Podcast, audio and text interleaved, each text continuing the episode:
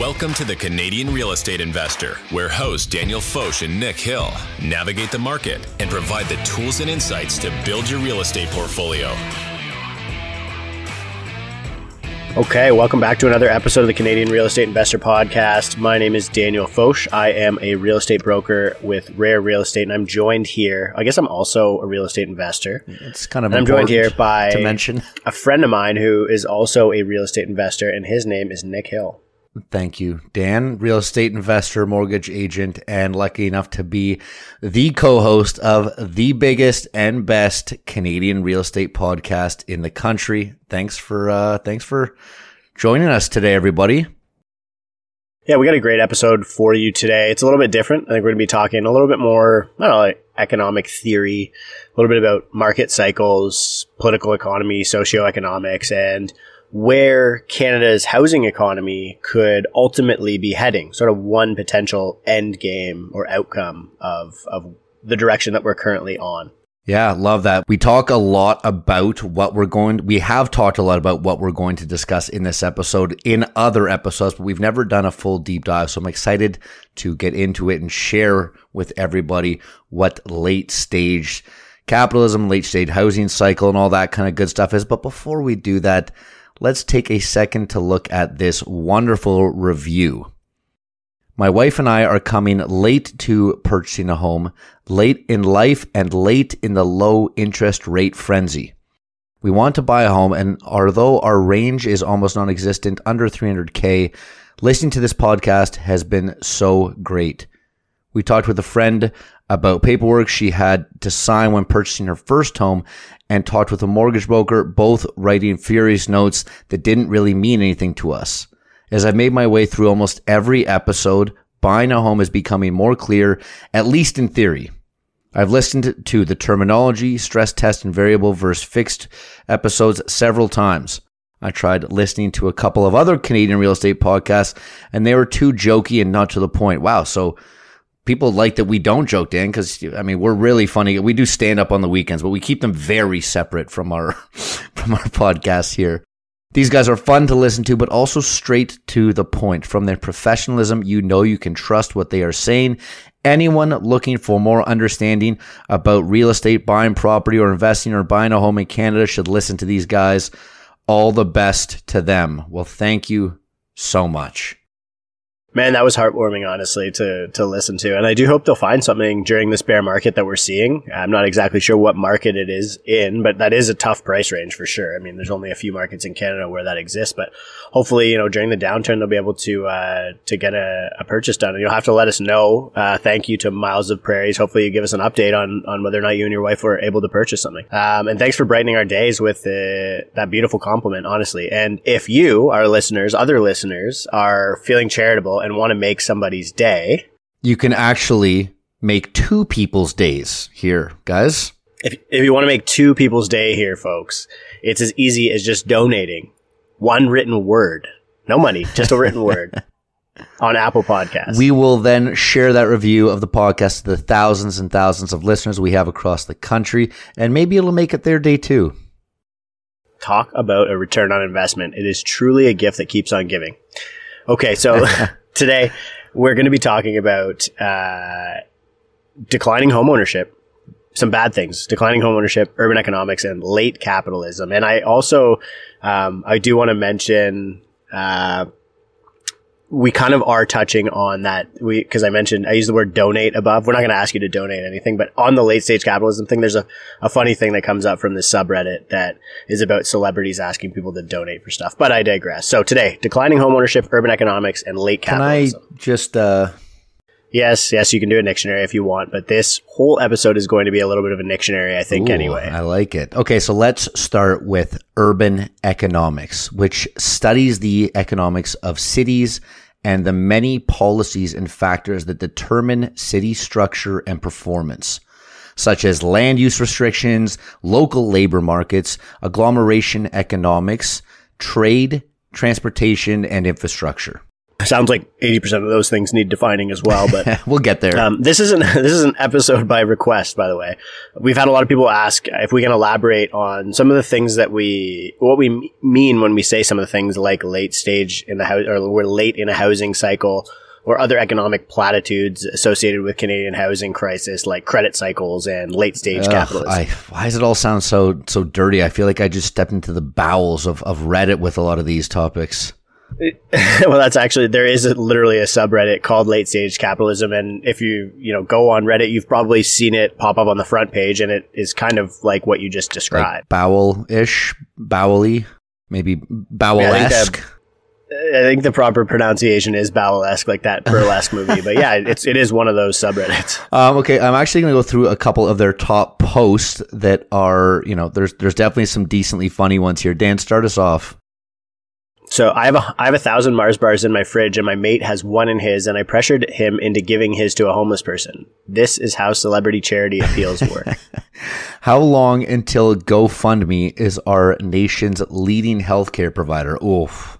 That one hurts. uh, hey, remember when the Panama Papers came out and revealed that all the rich people and politicians in the world were part of an enormous conspiracy to dodge taxes and hoard stolen wealth in offshore accounts, and literally nothing happened? You know, I, I do remember the Panama Papers. You know, the one, the one that hurt. I, I gotta say, Rush Hour Two, and all, all three of the Rush Hours are like some of my favorite movies. And my man Jackie Chan was involved in the Panama Papers. So, come on, Jackie. Uh, and in true Super Bowl fashion, Budweiser just spent five million on a commercial to brag about donating a hundred thousand dollars worth of water. That one's good. So, so I guess the bowel part that we were mentioning from the from the bowels of Reddit is basically just them pooping on capitalism. Guess kind of, yeah. But to be fair, it is kind of funny, and I mean, you know, dark comedy for sure. But basically, these people are just poking fun at the great and growing economic divide and, and socioeconomic divide that I think we're seeing happening in the world. So, obviously, I'm going to define a little bit of that for you. So, per Wikipedia, late capitalism, late stage capitalism, or end stage capitalism is a term first used by uh, print German economist Werner Sombart around the 20th century. In the late 2010s, the term began to be used in both the United States and Canada to refer to perceived absurdities, contradictions, crises, injustices, inequalities, and exploration created by modern business development. Yeah, so you hear a lot about this stuff when people are talking about COVID economic response and gaps between millennial and now especially Gen Z wealth creation versus baby boomers or erasure of the middle class. It's these are things that, you know, are becoming more and more uh, parts of pop culture, becoming cultural mm-hmm. norms mm-hmm. as we, you know, as the, the people who are contributing to the content world, our generation and ones younger than us are starting to have amplified voices. Um, Werner Sombart, the guy that you mentioned, also coined the term creative destruction, which is basically the concept of market cycles. It sounds a little, it sounds like a, maybe like a, um, Metallica album or something, but, uh, but, um, it's a concept basically which you know has been most readily identified with um, Schumpeter, who's an Austrian born economist, uh, and he, th- this stuff, a lot of this, all of this like economic concept comes from um, Karl Marx and Marxism, which is crazy because that's like a lot of the anti-capitalist stuff. But I mean, the guy did have some some excellent analyses of of why different political systems function and and uh, produce the results that they they, they did. Um, and it was popularized as a, as a, theory of basically economic innovation and a business cycle. It's all, often also called Schumpeter's Gale, which is that other econo- uh, economist that I was mentioning. And it basically describes the process of industrial mutation that continuously revolutionizes from the economic structure from within. So basically, c- constantly destroying the old system and creating a new one at the same time. Um, and the concept refers more broadly to the linked processes of accumulation and annihilation of wealth under capitalism. Annihilation of wealth. That doesn't sound good. According to theconversation.com, the term late capitalism regained relevance not so long ago in 1991 when literary critic Fredric Jameson published Postmodernism or the Cultural Logic of Late Capitalism. In Jameson's account, late capitalism is characterized by a globalized post industrial economy where everything, not just material resources and products, but also immaterial dimensions such as the arts and lifestyle activities become commodified and consumable. Starting to sound a little familiar. In this capitalist stage, we see innovation for the sake of innovation, a superficial projected image of self via celebrities or influencers channeled through social media, so on and so forth. In this time, whatever societal changes that emerge are quickly transformed into products for exchange. Unlike those who celebrate postmodernism as replete with irony and transgression, Jameson considers it to be non-threatening feature of the capitalist system in contemporary societies. Do we want to pause there and unpack yeah. that for a second? Because I feel like that was that was a lot. Yeah, it's yeah, it's pretty wordy. I mean, the reality is, I, I think that you know most people who are maybe not critical is even the wrong word, but just thinking about you know capitalism and whether or not it's working properly. And I think you know you would argue like I'm personally, as far as I know, I'm a pretty decent fan of, of capitalism, but it seems like it's distributing gradually distributing assets or resources uh, in a less and less efficient manner. At least that's based on a lot of what, what, we're hearing from a lot of market participants who feel marginalized, who feel pushed out of the, the housing market, as an example, for um, you know the past several years. And you know if, if, they weren't pushed out by price acceleration over the past five years, then they're now they're pushed out by interest rates over the over the you know in in present day. And so you know, you're getting this, and most of the things that we just mentioned, those themes, kind of sound pretty bang on for present day from my perspective. Yeah. To be honest, so yeah, I mean, look at the especially com- commodit- commoditizing yeah, of you know arts and lifestyle activities, especially the superficial projected image, uh, self image of of celebrities and and you know influencers, real estate influencers, agents, everyone that now immediately feels the need to become an influencer and to project themselves in a certain type of way to the world. You telling me that getting a real estate license isn't a license to become an influencer? You're supposed to sell real so, estate with it. Uh, you, you, know, influencing is the number one. But, but yeah. influencing people. It's just influencing people to buy yeah. real estate it becomes especially clear. The commoditization part becomes especially clear in Canada, when, you know, because a lot of these things are broad global concepts, right? But in Canada, it becomes especially clear when you think about it in regards to the housing market and how housing has been built into a commodified consumer product through rental housing. And for those of us who are investors, we want to be people who are providing those products, right? So, and what what that ultimately ends up with is, I mean, in in eh, you kind of have to you know, imagine or look at like for those of you who traveled to places like Europe as an example, those those housing markets, they don't like people aren't buying and selling homes 10 times in their lifetime in in Switzerland or Germany or whatever it is. You know, it's not like this national sport like Canada and the US where everybody's got is a realtor. You know, like they don't even really know what like it's just a job in, in a lot of those countries, a lot of parts of Europe and different places on earth. It's really only in a lot of these places that are fast growing, that do have high immigration, that do have high economic growth, where you go through this period in which you can go through all of that switching, reallocation of assets and and then eventually that kind of dies out. Like you don't see people again spending only three years on average or five one mortgage term in a house and climbing the housing ladder and buying and selling rental properties. Like people are doing other things with their capital maybe better things with their capital whatever it is. And so if you, and, and the easiest way to really look at this is looking at countries in the world by home ownership rate. And this is what i this is when I, when I think about where canada is in its life cycle as a country right? Where we are with the popularity to immigrants, right? People wanting to move here, where we are with our our f- present and future economic growth. Like we know the OECD has Canada as one of the slowest growing uh, advanced economies over the next four decades. I think it is, or maybe it's the next decade. I can't remember what it is, but no, I think it's the next decade. So they expect Canada to have experienced the slowest uh, GDP growth and also the worst GDP growth per capita because we're bringing in a lot of people and we've kind of already tapped out a lot of those things that we can that we could do right? So you're late in the stage of what you're able to accomplish as a, as a, as a country by comparison to emerging markets as an example which are emerging. So if you look at countries in the world by home ownership rate uh, everyone above us on the list of countries that would be would have higher home ownership rates would be more considered to be emerging markets, right? Do you want to read me that list and then I'll I'll do kind of Canada? Yeah, no, this is this is fascinating. So again, these are emerging markets. These are countries where the percentage of people that own homes is much higher than Canada in some cases. The first one being a staggering 96.1% of people own homes in Romania. Hungary is not so far off at 91.3%. Cuba, 90% of the people there own homes. China, almost 90% at 89.68. You'd think they'd round that one up, China. Uh, India, another massive popu- uh, population, 86.6%. Norway, surprising, doesn't seem to fit in with the rest of them, but 80% of Norway, 80% of Norwegians own home, own their homes, and Spain, 76.2. Brazil, Portugal, Iceland, and Italy are all in those high 70s. So, though, I mean, at 96.1% Romania.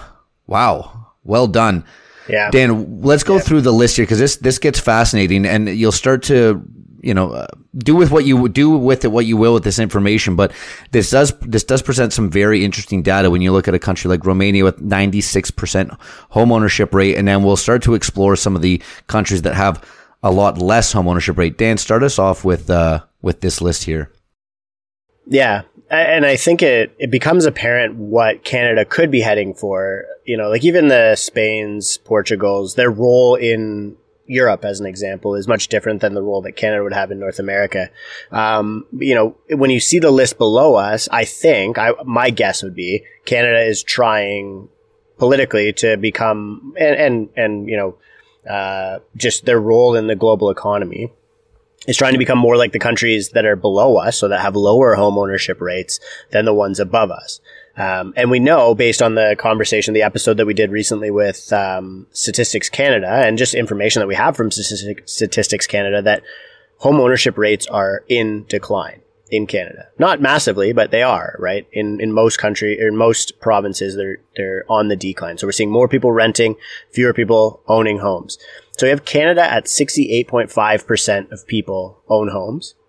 Australia is 66%, United States is 65%, New Zealand is 64%, Sweden 64, France 64, United Kingdom 63, Japan 61, Denmark 60, South Korea 56, Austria 55, Germany 51.1, Switzerland 41%, uh, the UAE, 28%, Nigeria, 25%, Hong Kong, 22.1%, and Hong Kong, well known for being, you know, one of those world class cities where it's very, I mean, the whole country is sort of a, world class city, but a lot of people, um, you know, moving there, upward mobility, mm. you know, global finance hub, and, uh, but also appears on the, uh, the UBS bubble index rel- relatively often alongside Canada, you know, Canada's two, unaffordable cities or bubbly cities, uh, Vancouver and Toronto. So when I talk about late stage housing, not to be confused with, uh, you know, a late cycle, like where we are in a housing cycle, and we're going to go through what we, like what all of the theory behind these cycles is. Um, I'm talking about sort of late stage capitalist countries that have made it further in their evolution of capitalism. And I'm always a little reluctant to dive too far into anything ideologically that comes after Marxism, which we mentioned earlier. You know, Karl Marx came up with a lot of this political theory, but you know, I think that the stuff that you were mentioning before finished up pretty lightheartedly and admitting that all, all of this is relatively non-threatening parts of the um, the economy, and the Marxiness of it does politicize it just enough to move over nicely to an idea of something called the political business cycle, so politics piece, uh, which we'll get to after. But before I do that, um, maybe here's a i was just going to see if you could read this but um, here's a list of things that you might see in a capitalist system that isn't working properly. For example you know that could be said it's not distributing assets properly. Do you want to read these? Yeah sure and the next one we have here is housing affordability issues causing things like fraud for shelter which actually dan you and i were just on a call today uh, with with Reuven from Deeded, which we're gonna do some some work with. So stay tuned for Deeded, guys. It's an incredible platform. Um, Reuven has access to top uh, lawyers across the country, and he is telling us that all the stuff that we're hearing in the news, and, and you know, we touched on this in our last episode, how to protect yourself from uh, from mortgage and title fraud. Apparently, we are only hearing about five percent, which is crazy that the media isn't, you know, exploding a story like this more. Um, but if this is one of the red flags for, uh, you know, a late stage, then I'd say we're, we're, we're deep into this one because this is, this is happening more and more. It is uh, such an interesting thing to mention too, because one of the things that makes us so compelling to a lot of countries, to people who want to, to bring capital here or to immigrate here is the strength of our land registry system, right? We have right. this, um, imperial British land registry system that, you know, has historically been said to be very reliable. People can't steal land from one another. And now all of a sudden we're starting to hear about this. So, you know, it, it, it is kind of a, a, really eerie thing to be happening, especially around the conversation that we're having right now, but, and also with where we are in sort of the cycle of Canada and at, like as an economy and as a housing market and as a, you know, it just, it's very, very wild. It is. It, it's, to, it's shocking. And to hear, you know, we had a, you know, at no one's expense, uh, obviously, but we had a bit of a chuckle about it because we're like, this is, this is crazy. You know, everyone was making videos about these two people that had sold a house when the owners were out of town and it made the news and it was, it was the hot topic for a few weeks. Uh, you know, again, I went on CTV and spoke about it, but to hear a, a professional that's saying this, this is stuff is happening at a, at a rate we've never seen before is definitely concerning. Um, as, as concerning as the next one here, increasing cost of living relative to decreasing quality of life. Um, you know, I can't comment on how much d- decreasing quality of life overall is, but let's say strictly from an economic standpoint, the quality of your financial life has definitely been hurt, no matter who you are, even if you're in a, you know, a nice 1.5% fixed rate. Other things, you know, your groceries, your milk, your bread, your gas, all of that is more expensive than ever and increasing cost of living. Doesn't matter if you're a homeowner or a renter, that has also gone up. Um, Dan, why don't you take the next two? Yeah, so we got political dissent. So political extremes are evolving or becoming much louder. You get, you know, one hour lineups at open houses for student rentals. Housing is oversubscribed. People can't find it, right? Yep. And then, uh, and then we see the, the slowly kind of disappearing of the middle class kind of being, being erased, right? Is it, is, the, is there such a thing as a real middle class anymore? Is that the mi- missing middle that everybody's been talking about in the housing? I mean, it does seem like middle class is becoming equally as absent as missing middle housing. You know, just reading that that sort of list that we went through, it kind of makes me think about that book, The Fourth Turning, which I think they're supposed to be writing a, a new, like an updated version of it this year. Um, and it could add, you know, thinking about it as like social cycles could add another uh, another layer of complexity to this discussion. I don't want to get too co- complex. I kind of just want to present a jumping off point, a couple a couple of different places that we can start for those people who want to research cyclical phenomena and what happens behind the scenes. But basically, the fourth turning almost talks about social cycles or turnings. Can you read these for yeah, me? Yeah, for sure. Why don't I do one and two? You take uh, you take three and four here. First one we've got is the high, which is the era of building, and we saw that between 1946 and 1964. Society was confident with where it was and where it wanted to go collectively. And for the most part, governments and institutions were trusted, or at least more trusted than they were in today's day and age. From 1964 to 1984, we see the awakening period. Yeah, that sounds about right. 60s, 70s being, you know, awakened. Do with that what you will. Institutions come under attack. Distrust against authority becomes a bit more of a popular mindset.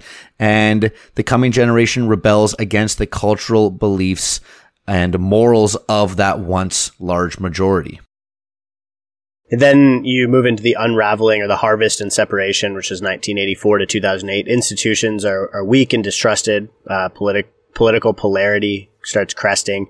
And then finally you get into a crisis, an era of destruction, which is, you know, is, is that sort of 2009 to present based on what their, um, their theory is, this social cycle theory. And it is interesting because the way that they describe it is sort of, um, each human life is, you know, 80 years. And so each cycle would be a quarter of a, of a human life. And the reason is because each, you know, every 20 years, let's say that the past generation dies off and the new generation is, is leading and the generation who's kind of leading, let's call it, like, you know, right now would be maybe baby boomers as an example. They have their own distinct set of, um, you know, characteristics and values. And, and so those, those are what sort of govern the, the society. And they're also what create these, these cycles, these, these periods. Um, they actually have names for each of the, the different, you know, that there are four, uh, characteristics of generations that, that kind of correlate to these.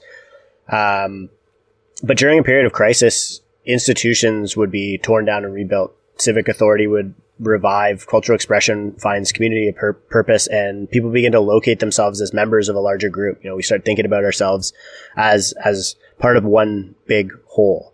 And this all lends itself really nicely to the discussion of, you know, the thing I mentioned before, which is the political business cycle. Yeah. Now, again, you know, on the show, we don't get political. We try to keep politics out of it, but this is going to be discussion and explanation of how politics are directly intertwined with business cycles. So, yeah, it's really more, it is, it's just more theoretical. Like, I know you can understand, okay, like, in, you know, there, there's components left, right, what, you know, what their values are. We know what those things are. Inflation versus growth. There's, there are different pieces that we're going to discuss here by, by just like talking about political business cycle and the types of cycles. But it, it you know, they're, per- perceptually, you can see that they move in, in this almost mechanical way, right? So there's no, you know, it isn't really a political discussion. It's almost like a theoretical discussion. And historically, the cycles that we're going to describe describe exist. Yeah. No, love it. Um, the theories of political business cycle are based on several assumptions.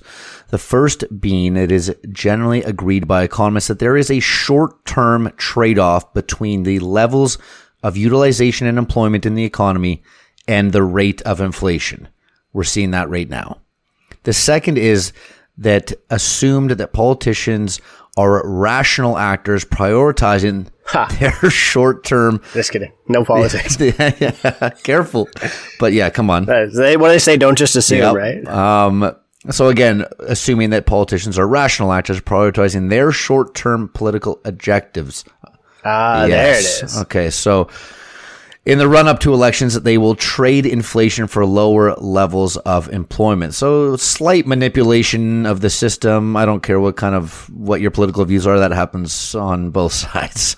Third, those who study the political business cycle often think that there is a single best policy solution in a given situation that is for general interest. That solution leads to the natural equilibrium between inflation and unemployment very often, the understanding of such equilibrium is counter-inflational. Now, there are two streams of theories in the literature of the political business cycle theory. The first partisan theories stress the difference between, uh, sorry, difference of fiscal and monetary preferences between parties, whereas leftist parties are expected to boost real economic activity aka unemployment, where right leaning parties are thought to focus on fighting inflation. A second set of models concentrates on the manipulation of policy instruments by politicians who seek to get reelected. No surprise there. Wild stuff. Yeah. No, I mean, and, and it, like, you know, you can see it in the political conversation right now as ev- like everybody is talking about inflation or, you know, unemployment or the economy or whatever it is. And so politicians, you can see them latching on to either side of the discussion to start forming their bases for the next elections that are coming up. The, so in the statistical studies of cycles, modern economic history has recorded a number of periods of difficult times, often called recessions or depressions, during which the business economy has uh, saw a, a you know big decline in stock markets, commercial bankruptcies, company failing, unemployment, issues with the banking systems. And these crises were looked upon as pathological in, uh, incidents or catastrophes in economic life rather than as a normal part of it. The notion of a cycle implies a different view. the following examples. So two types of cycles that we're going to um, represent some of the attempts that theorists have made to explain and predict these business cycles. So there's a short one and there's a long one. So the, the short one is the Juglar cycle. The first authority to explore economic cycles as period- periodically recurring phenomena was the French physician and statistician Clément Juglar, who in 19 or sorry 1860 identified cycles based on a period period of 8 to 11 years. Uh, scholars who developed Juglar's approach further distinguished three phases of or periods of a typical cycle: prosperity, crisis, and liquidation. So, the so-called Juglar cycle has often been regarded as the true or major economic cycle, but sev- several smaller cycles have been also identified. Not probably not worth t- touching on because you know a little bit specific stuff.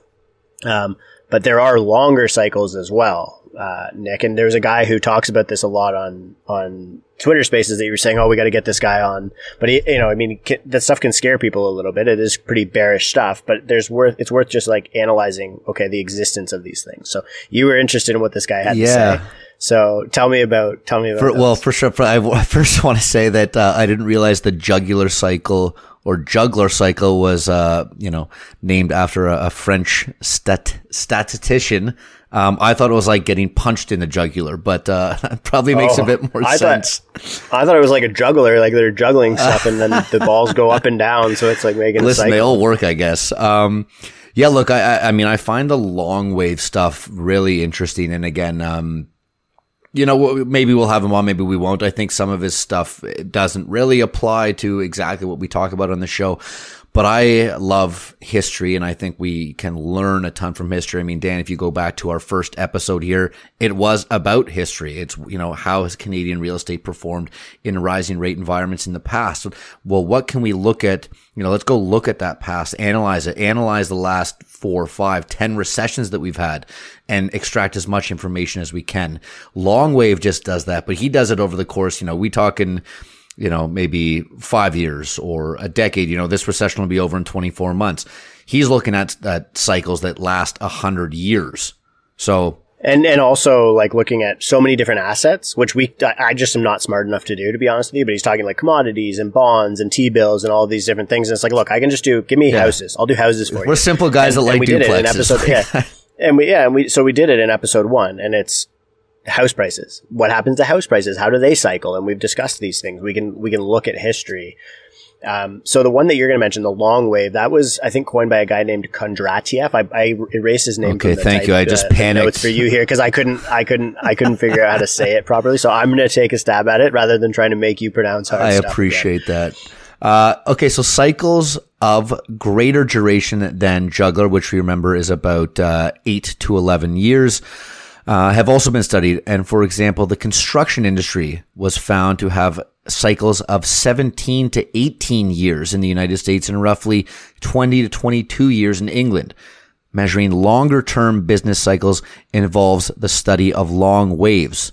Show us that within major Western countries during the 150 years from about 1790 to 1940 identified three periods characterized by slow expansions and contractions of economic activity, each averaging 50 years in length.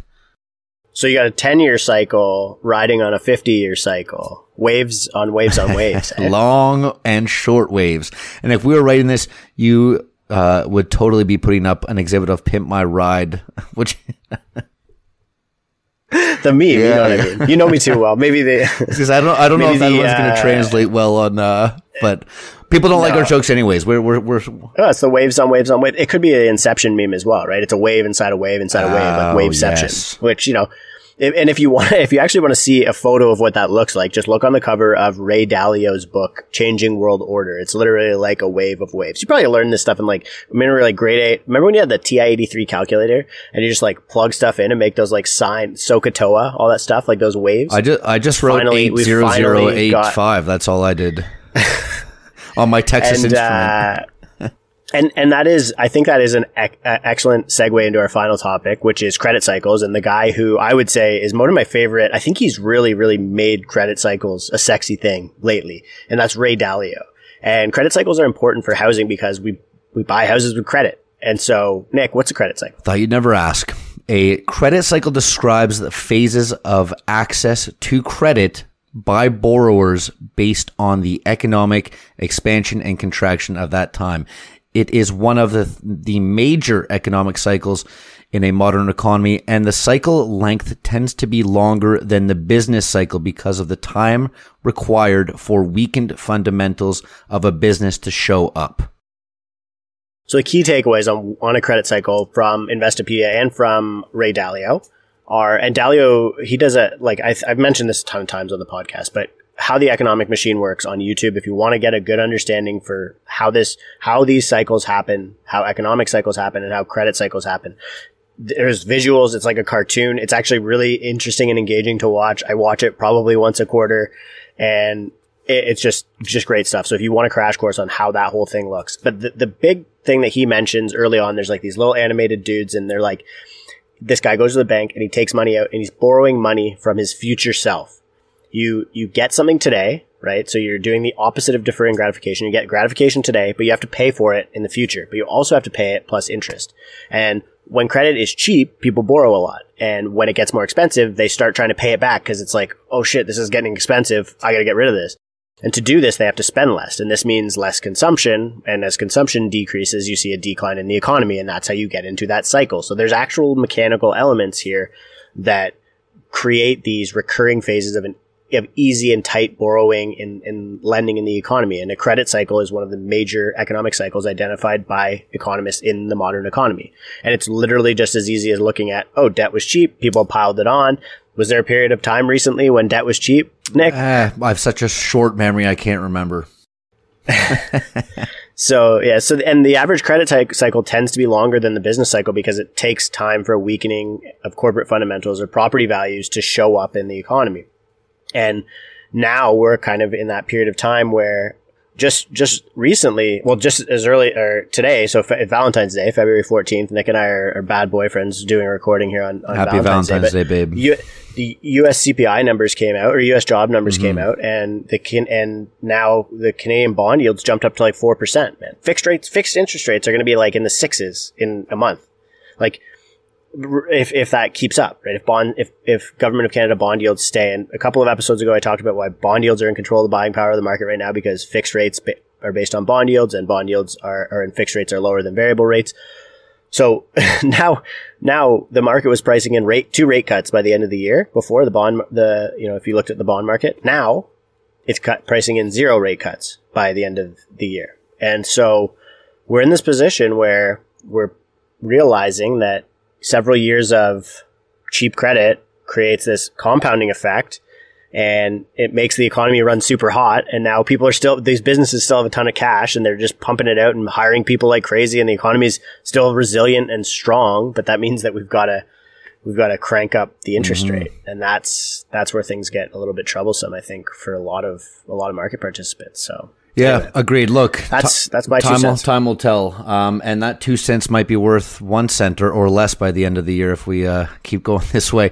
Before we, uh, Dan, before we close off, because this has been not a traditional episode, a bit more high level, kind of you know very. Um, very exploratory in in uh, in just looking at market cycles, economic cycles, and how they're impacting uh, Canada and and us, the Canadian real estate investors. I want to go back to Canadians only 68.5% of Canadians own a home. What do you think that means for the Canadian real estate investor now?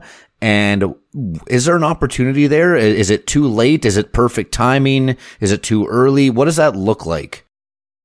I think that if you look at countries that are further along in their housing economy and they're and they're further they've been doing capitalism longer like some of these people have been doing capitalism so let's say germany switzerland for instance existed. right germany right. 50% yeah. and, and switzerland at 41% yeah you have yeah so let's let's look at the landscape of housing just houses not even commercial real estate or anything because it can that can conflate it a little bit especially when you look at the us but in canada housing is right now very much owned by individuals and even rental property is very much owned by individuals. And now you're starting to hear things like core developments buying, wanting to buy billions of dollars worth of real estate. And, you know, BlackRock buying or Blackstone, sorry, buying a bunch of single family detached homes all over the United States. In in a lot of these other countries, homeownership was a multi generational thing, and fam, you know, people would live at home until they went and started their own new household formation, or they would take over the home, and the par- parents would maybe move in, into a small suite there. And um, in urban markets, people primarily rented. When you're young, you went out and got a job in the city, and you would go be in the city, close to all that action, close to work, close to potential mates, and and then you would go back out to that the family kind of homestead. Very traditional. Like I'm I'm oversimplifying it, but um, what this means to me is that you know in those countries now, a lot of that that the bigger, denser real estate is owned by institutions and, and large corporations and, and, investors. And we, we haven't reached the point where you are getting to the point where I would call it high investment ownership. I think you're starting to get mm-hmm. there. And, and I think that, so, you know, for us as real estate investors in Canada, we, do we want to get on that wave as Canada transitions very much into a renter's economy? Because it seems like that's the direction that it's heading. You know, I don't think we're selling the Canadian dream or the American dream of home ownership in this country anymore. It's just it's it's out of reach for the next two generation unless something drastic changes, which it doesn't necessarily like not to be cynical, it doesn't necessarily seem like that's going to happen. Unless it, house prices would literally have to come off like another 25% to make it affordable for the average Canadian. So, okay, we're in a market where homeownership is unaffordable, then do we en- enter into a renter's economy? Probably. What does that mean? That means that a growing portion of the population wants to rent, and so that means that the re- rents start to climb. You you do politically start to get you know more protections for tenants, things like that, but rents will start to climb, and so if you can get into assets early, and you kind of get a, along that long term trajectory of being somebody who is one of the the investors or institutional owners of property, as that homeownership rate starts to dwindle. The the the scary part for people in my profession that, that they should be thinking about is well they have a job in 10 years or 20 years or 30 years when because your homeownership rate has dwindled now all of a sudden people aren't buying and selling properties all the time. You really only have a leasing market left. Yeah. And so that's that's kind of the interesting second order effect. Chat gpt is going to take all those jobs anyways yeah, I mean, Chat ChatGPT does write exceptionally good property descriptions. You know, I might take a couple weeks off and just get ChatGPT to start writing some episodes for us, see what happens. yeah, well, I, I, mean, I just saw those like videos of Joe Rogan, like the fake supplement videos, yeah, like the I think like wiener pills or something scary like that. Stuff. And anyway, like, but well, you could just get a fake. We can maybe how do how do our listeners even know that this is us speaking right now? How do they know it's not a Chat GPT written episode and a deep fake recording it? And on that note, whether who knows who this is signing off, it could be Nick and it could be Dan, it could be two AI bots, but on a serious note, guys, thanks so much for listening. We hope you got value out of this uh, kind of cool, unique episode. If there's anything specifically you want to hear, any other unique stuff, um, let us know. Reach out to the show. Uh, we'd love to hear from you. Thanks so much for listening. We'll see you next time. The Canadian Real Estate Investor Podcast is for entertainment purposes only, and it is not financial advice. Nick Hill is a mortgage agent with Premier Mortgage Center and a partner in the G&H Mortgage Group. License number 10317, agent license M21004037. Daniel Foch is a real estate broker licensed with Rare Real Estate, a member of the Canadian Real Estate Association, the Toronto Real Estate Board, and the Ontario Real Estate Association.